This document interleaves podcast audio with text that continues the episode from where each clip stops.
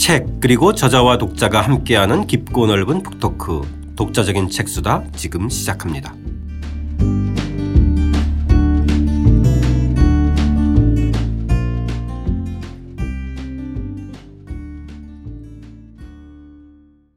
주경철 선생님과 함께하는 주경철의 유럽인 이야기 2권 5장입니다. 세상을 암울하게 만든 태양왕 루이 14세 이야기 오늘 세 번째 시간입니다. 끝내 이루지 못한 영토 확장의 꿈편 시작하겠습니다. 196쪽입니다. 도입부 함께 읽으면서 이야기 시작하겠습니다. 국왕은 지배를 더욱 확고히 하려면 종교 문제와 관련해 단안을 내려야 한다고 판단했다. 프랑스 내에 있는 신교도를 손보겠다는 것이다. 가톨릭 국가인 프랑스에서 어찌 국왕과 다른 종교를 가진 신민이 있을 수 있단 말인가? 하나의 국가, 하나의 군주, 하나의 종교여야 한다. 신민의 복종을 확고히 하기 위해서는 그들의 마음속으로부터 경건한 복종을 이끌어내야 한다. 프랑스 왕의 대관식에서는 대주교가 기름을 발라주는 의식이 있는데 이를 통해 국왕은 말하자면 제2의 그리스도가 되어 하느님의 지상 대리인으로서 나라를 통치한다. 이런 개념은 중세에 등장했지만 근대에 들어와서 더욱 강력하게 작동했다.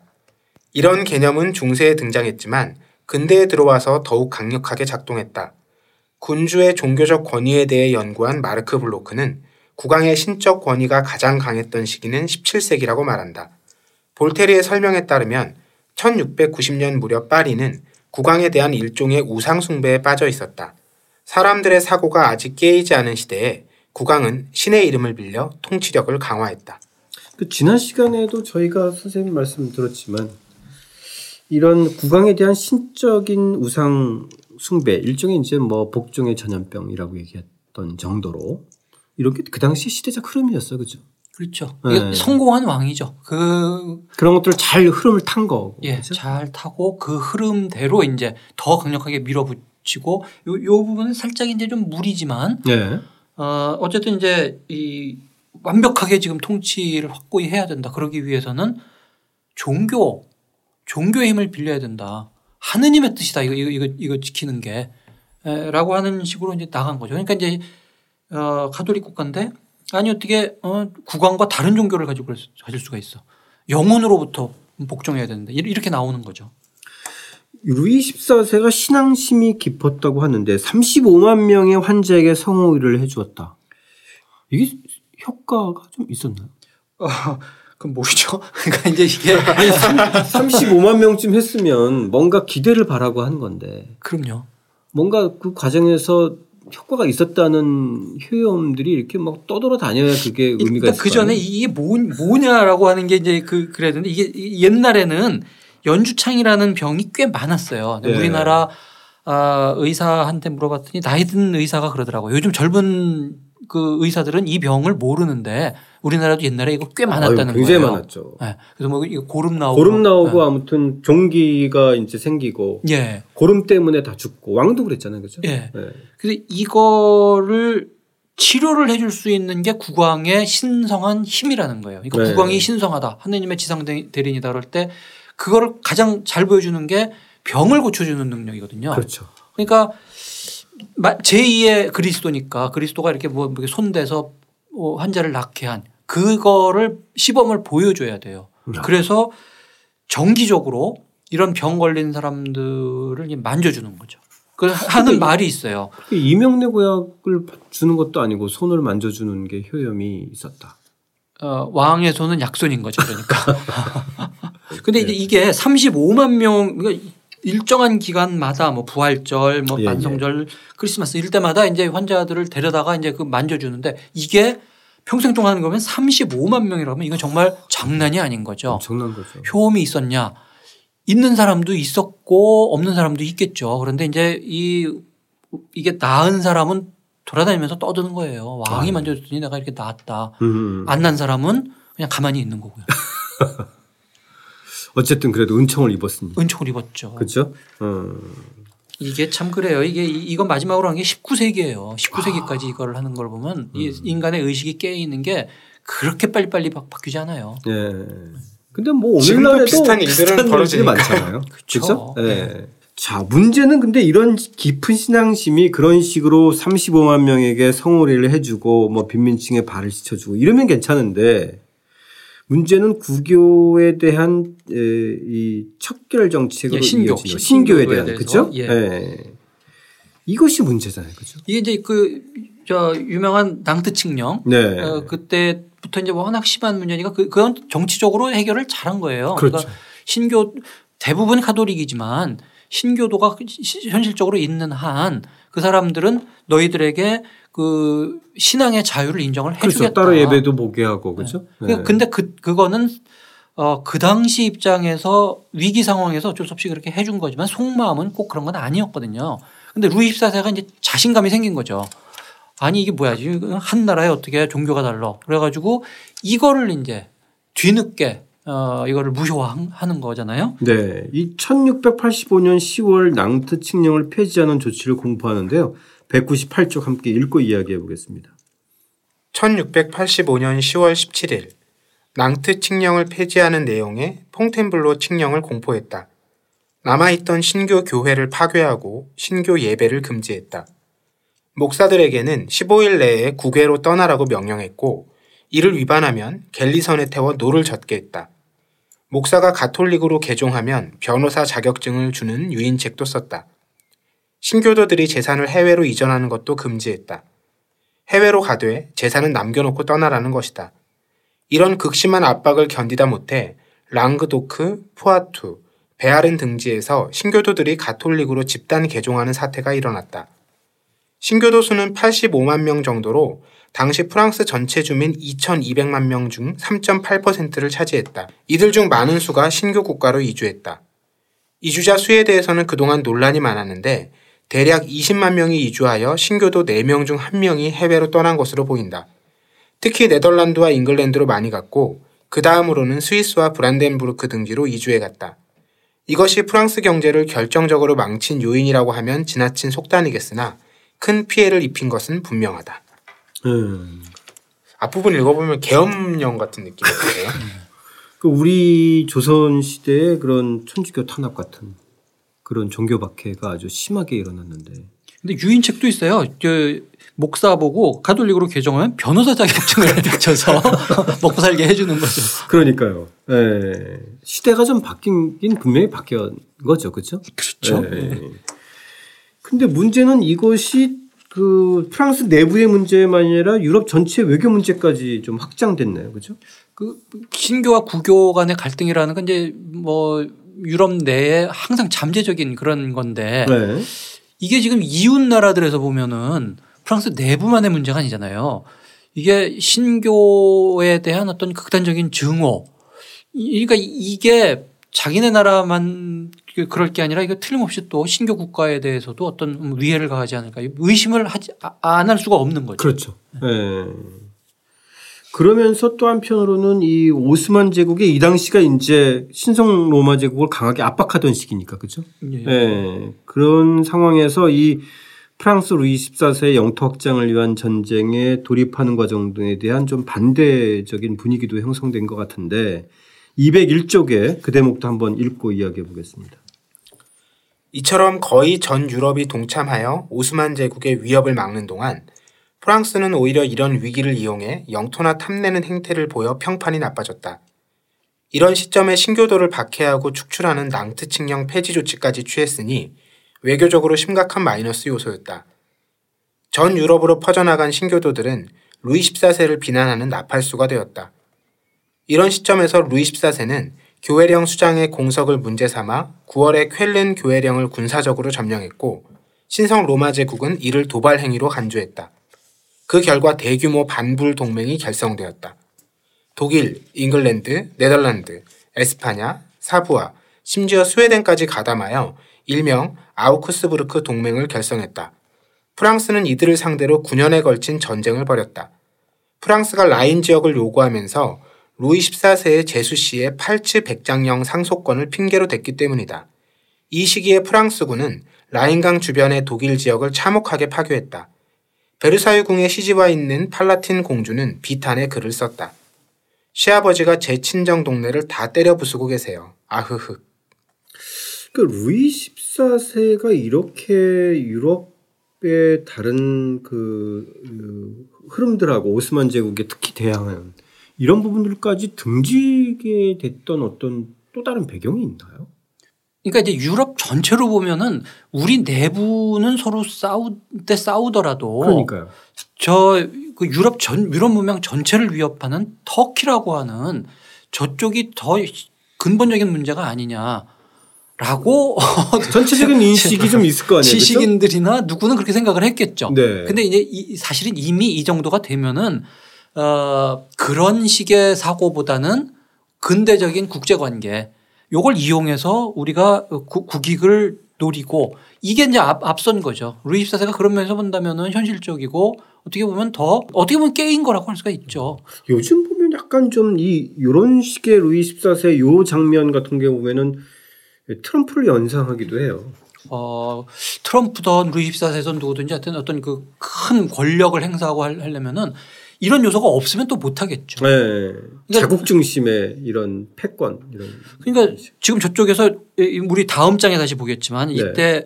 어, 동유럽에서 터키 오스만 투르크가 지금 이 오스트리아 쪽으로 막 공격해 들어오고 이러니까 전 유럽에 심각한 비상 사태가 걸린 건데 요걸 이용해서 요걸 호기로 삼아 가지고 지금 루이 14세는 오스트리아를 공격할 태세를 하고 있으니까 욕 먹었싸지만 네. 욕, 욕, 욕을 먹던 마키아벨리즘인 거죠 말하자면은. 네.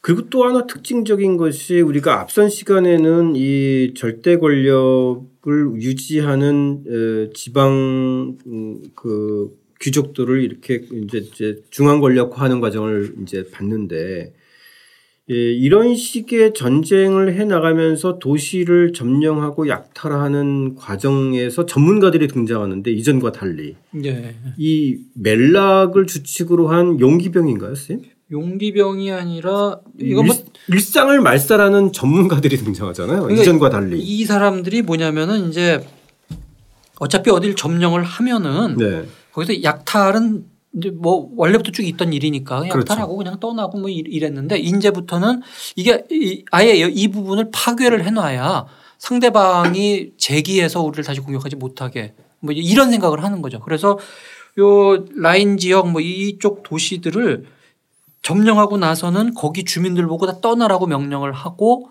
그다음에 이 파괴 전문가 이 사람들이 아예 뭐 이렇게 아주 도시를 다 부셔버려요. 그러니까 이 점이 굉장히 독특해요. 네. 하이델베르크 같은 데를 가보면 굉장히 멋있거든요.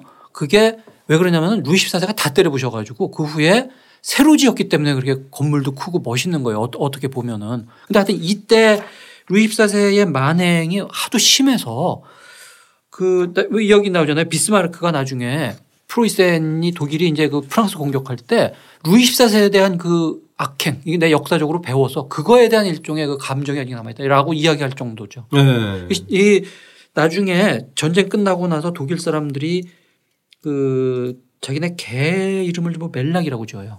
아. 그래가지고 개를 발로 뻥 차면서 멜락 같은 놈 그러면 그 정도로 증오감이 뿌리 깊었다는 거네요. 그렇죠. 이건 네. 뭐한 도시 도시들을 계속 어, 불지르고 파괴하고 다니고 있으니까요. 그러니까 단순한 어떤 탄압이나 학살이 아니라 그냥 말살과 파괴.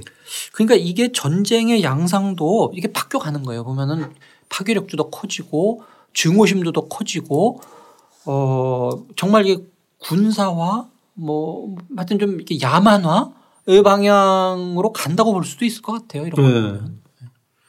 1693년에서 95년 동안 그러니까 그러니까 2년 불과 2년 만에 물론 이제 흉작이나 뭐 기근이 겹치긴 했지만 이 당시에 전쟁과 함께 사라진 사망한 인원이 200만 명에 달았 네. 이게 최근 연구가 이제 이, 그러니까 어. 이게 어떻게 보면은 어, 기후사 같은 게 정말 중요해요. 네. 기후가 많이 바뀌거든요. 근데 이때 이 이상 기후로 그러니까 이상 기후로 이제 흉작 이러고 있는 상황에서 전쟁을 하니까 이게 피해가 얼마나 커요.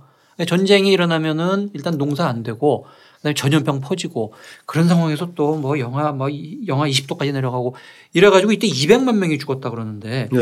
이때 이 200만 명이라 그러면은 1차 세계 대전 사망자보다 사실은 더 많거든요. 20세기. 근데 그 당시가 20세기의 인구의 지금 뭐 10분의 1 뭐 이 정도 수준인데 1차 대전 사망자보다 더 많고 더더군다나 요거는 한 만 2년 만에 일어난 일이거든요. 그러니까 이 피해가 정말 엄청난 거죠. 그러니까. 그 이 상황에서 왜 글쎄 전쟁을 하고 있냐고요.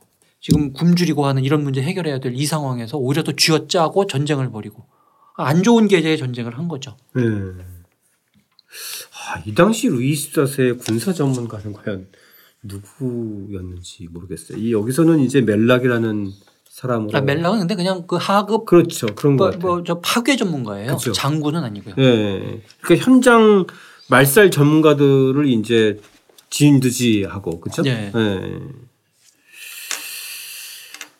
자, 이 루이 14세가 치른 에스파니아 왕위 계승 전쟁에 대해서 좀 이야기해 보겠습니다. 저희가 이제 뒤에서도 한 번 더 나오긴 하겠지만 일단은 발단은 에스파니아 국왕인 카를로스 2세가 후손이 없었다. 이것 때문에 이제 발단이 됐는데. 예. 카를로스 2세가 아, 바로 다음 장이 이제 요 문제라 그때 자 세하게 보겠습니다만 네.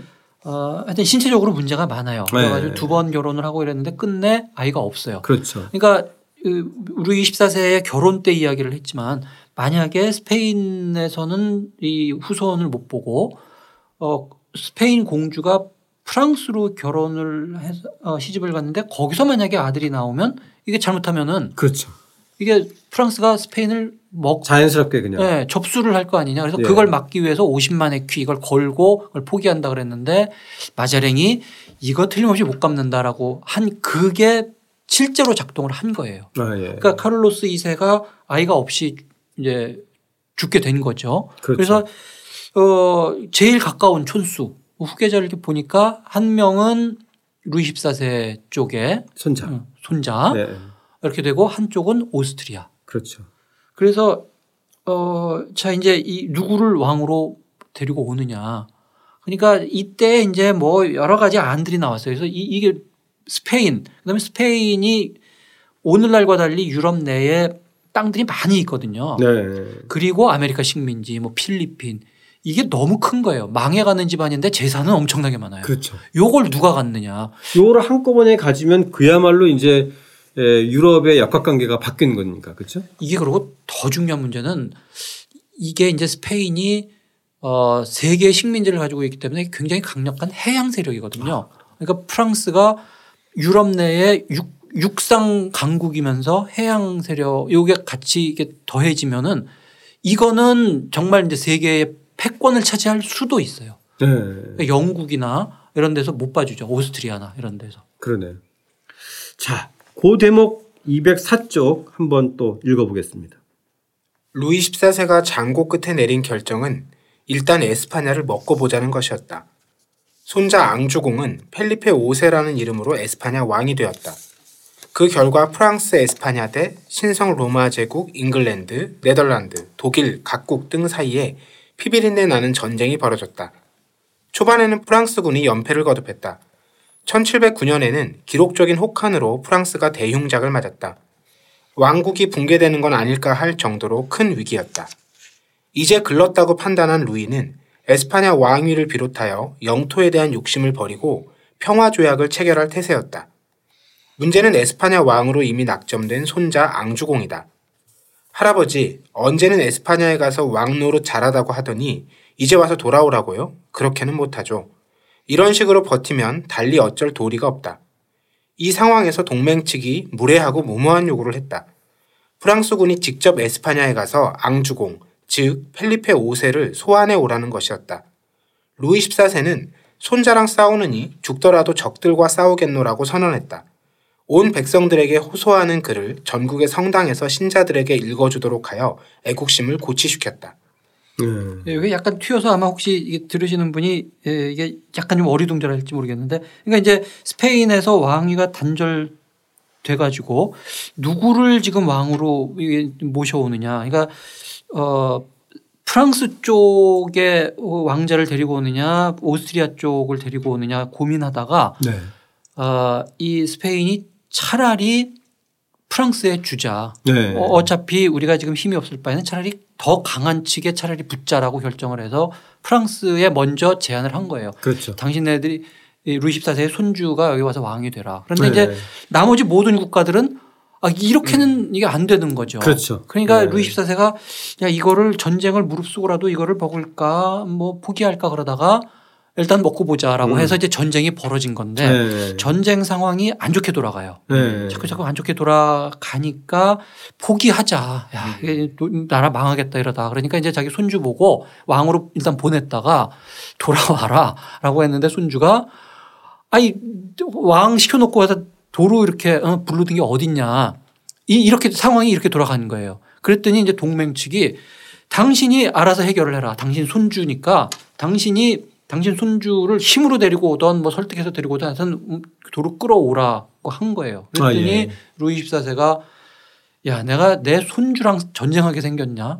그래가지고 다시 이제 마음이 바뀌어가지고 마지막 정말 쥐어 짜가지고 동맹군과 전쟁을 벌인 거죠. 아, 예. 그래서 또 끝판에 이, 겨요 뭐 이긴다기보다도 하여튼 그래서 이제 무승부로 가는 거죠. 네, 거의 뭐 일진 일제 일태 같은 그런 분위기였잖아요. 그렇죠? 그러니까 적을 몰아칠 때도 어느 정도 이렇게 좀 이렇게 봐주면서 하면은 차라리 그런데 이게 너무 몰아치니까 루이 14세가 아, 예. 아, 그렇게 못 하겠다고 그래서 정말 이제 마지막 그 저 일대 어, 그 보복전을 해 가지고 어 그나마 품위 있게 전쟁을 마무리를 한 겁니다. 아 예.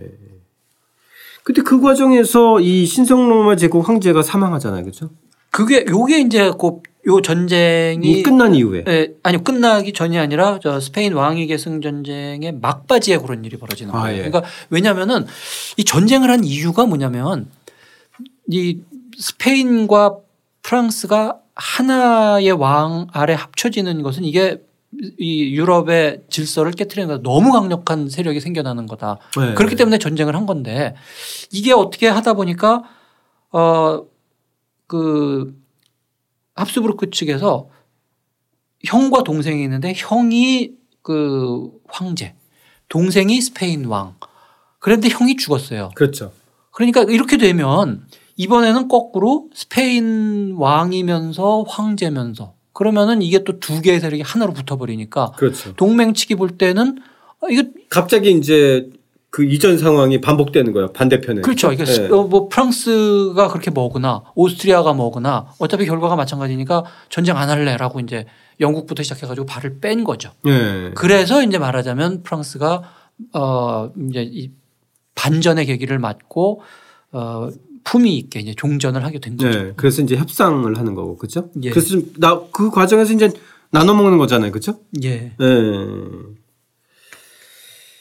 자, 이 과정에서 이제 잉글랜드 빠지고 다른 사람들 빠지고 이러면서 이 당시에 나왔던 게 잉글랜드가 차지한 게 지브롤터 그죠? 예. 뭐. 네. 그리고 이제 아메리카 식민지에 대한 노예 무역 독점권 이런 것들을 이제 좀 챙기게 되네요. 항상 보면은 어, 마지막에 이렇게 뭔가 이익 챙기는 건 꼭 영국이에요. 네. 잉글랜드는 사실 여기서 큰 역할을 한 게 별로 없는데, 그죠? 어, 중요한 역할을 하죠. 뭐, 뭐 동맹이나 연합군 이런 정도. 어, 동맹, 연합군으로 참전을 했는데 네. 당시 영국군이 꽤 강해요. 그 잉글랜드 군을 지휘한 사람이 말버러 공인데 이게 네. 처칠의 저 조상이에요. 아. 그 처칠이 어, 1930년대 뭐 이럴 때에 거의 그 돈을 다 날리거든요. 네. 그래가지고 할 수 없이 책을 써가지고 음, 좀 돈을 벌고 라이센스 많이 받았어요. 아. 그때 쓴 책이 말버러 공 전기예요. 자기 조상. 아. 재주도 좋아요. 재주도 처칠이. 나, 저, 그러니까 자기 조, 자기 얘기도 아니고 자기 조상 얘기를 써서 어, 자기, 재정을 마련하는. 자기 얘기도 쓰죠. 책, 책 여러 권 쓰고 네. 글 엄청나게 쓰고 원고료 받아서 먹고 살 때가 있었어요. 아. 자, 이 태양 루이 14세의 말년은 어땠을까요? 206쪽 6쪽 한번 읽어보겠습니다.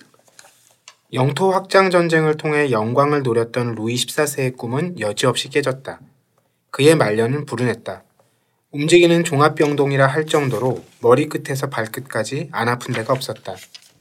이는 하나 빼고 다 뽑았고 입천장에 천공이 생겼으며 두통과 류머티즘과 통풍에 시달렸고 항문에 생긴 종기는 불에 달군 쇠로 찢어야 했다. 늙음하게 자손들마저 떠나보냈다. 하나 남은 아들이 1711년 천연두로 사망하더니 이듬해에는 손자 내외도 홍역으로 죽었다. 노년에 그에게 위안이 된 사람은 신앙심 깊은 두 번째 부인인 맹트농이었다. 아 그래도 이 두 번째 부인이 옆에 있었나요? 그렇죠. 네. 비밀 결혼을 한 거예요. 아. 그러니까 가톨릭에서는 왜 한 번 결혼을 그렇죠. 하면 네. 못 하잖아요. 못하죠. 공식적으로 못 하니까. 그러니까 이제 혼인을 파기하지 않는 한 그렇죠. 그렇죠. 네. 그래서 어이 저 완전히 그냥 연인 관계로 있었던 건 아니고 결혼식을 해요. 다만 이제 공개적으로 하지 않고 주교가 이 두 사람만 이렇게 놓고 이제 그래도 저걸 해주죠. 아 근데 독특한 게 살인자의 딸이면서 교도소에서 태어났다. 예. 굉장히 독특한 부인을 뒀어요. 어, 그만큼 뛰어난 인물인 거죠. 아 그만큼 뛰어난 인물이에요? 아 그렇죠. 그, 그 밑바닥에서부터 그렇죠. 네. 그래가지고 이렇게 오르고 오르고 올라서 결국은 왕의 마음까지 빼앗은 여인이니까 네. 대단하죠. 네. 네. 자, 이 마지막 그 이 대목 장례까지 등장하는 208쪽의 이 마지막 대목. 이 마지막 대목 선생님께서 좀 한번 읽고 이야기 좀 들어보겠습니다. 예, 그러니까 이제 왕이 에, 죽은 거죠. 이제 그 죽을 때가 된 건데. 네. 음, 그래도 마지막까지 하여튼 지켜준 거는 맹두동 부인인데. 네. 에, 그러고 나서 이제 1715년 77세 생일. 무려 72년 동안에 이제 재위를 마치고 이제 죽는 그 대목입니다. 네. 국왕 개인의 몸은 떠나도 왕은 영원하다는 게 절대주의 정치 신학이다. 희수 나흘 전인 1715년 9월 1일 국왕이 사망했다. 재위 72년의 긴 기간을 바쳐온 몸은 더 이상 그 개인의 것이 아니라 국가를 위해 바쳐져야 하는 공물이다. 왕의 장기는 적출하여 파리 노트르담 성당으로 옮겼고 왕의 심장은 예수의 수도원에 안치되었다. 남은 사체는 파리 북쪽에 위치한 역대 궁왕들의 묘소인 생드니 성당에 묻혔다. 또 한 시대가 저물어갔다. 아니 선생님 장기와 심장 사체를 분리시켜서 보관하던 사례가 또 있나요? 네, 있어요. 이게 이제 아, 프랑스의 그 전통이죠. 그러니까 왕이 그러니까 왕의 몸은 내 개인의 몸이면서 동시에 국가 기관인 거예요. 음. 그래가지고 왕의 사체라는 것도 말하자면 이제 여러 군데에다가 이렇게 해서 왕의 몸과 국토가 일치되게 하기 위한 건데 이제 파리 그 북쪽의 생드니 성당이라고 하는 게 역대 왕들 다 이렇게 묘소가 있는 곳이거든요. 거기에 사체는 공식적으로 거기 붙고 심장이 중요하잖아요. 심장은 또 어디다 하고 뭐 내장은 어떻게 하고. 아, 그 점이 대단히 독특하네요. 이 프랑스에서 자주 있어요. 아 그래요? 네. 네. 참 우리 우리나라나 동양 쪽에서는 있을 수 없는 일이죠. 네. 자 이제 좀 이 루이 14세에 대한 정리를 좀 해야 될 것 같은데요, 선생님. 예, 이 그러니까 마녀 사냥이 중세 절정이라면 루이 14세는 절대 권력의 에, 뭐 정점 이렇게 얘기할 수 있나?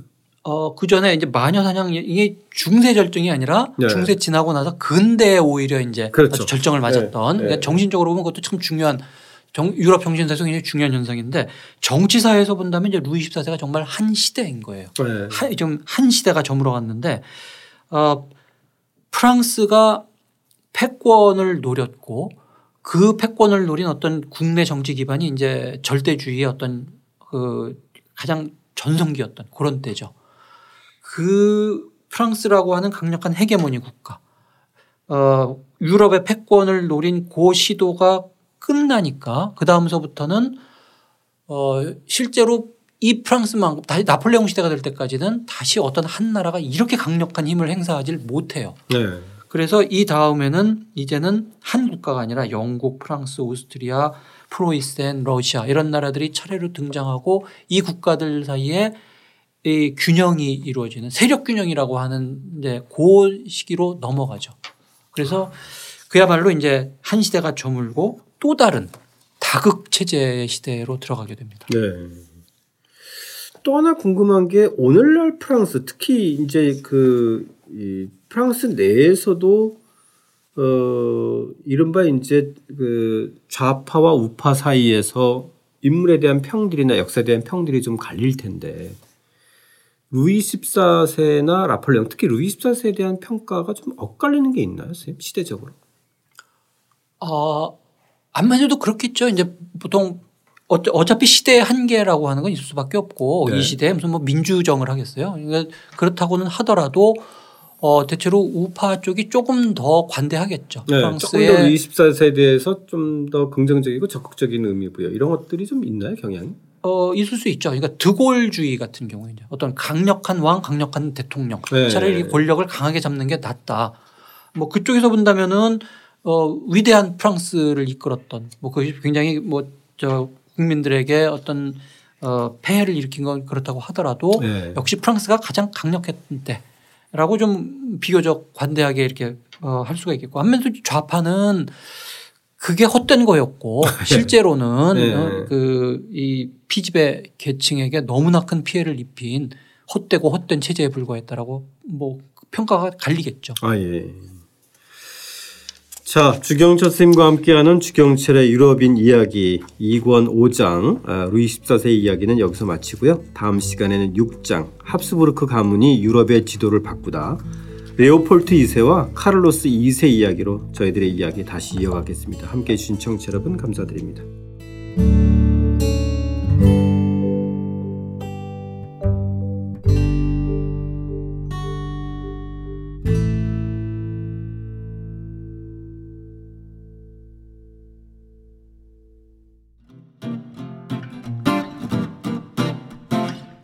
독자적인 책 수단은 책 읽는 사람들이 모이는 공간 알라딘 서점과 함께합니다.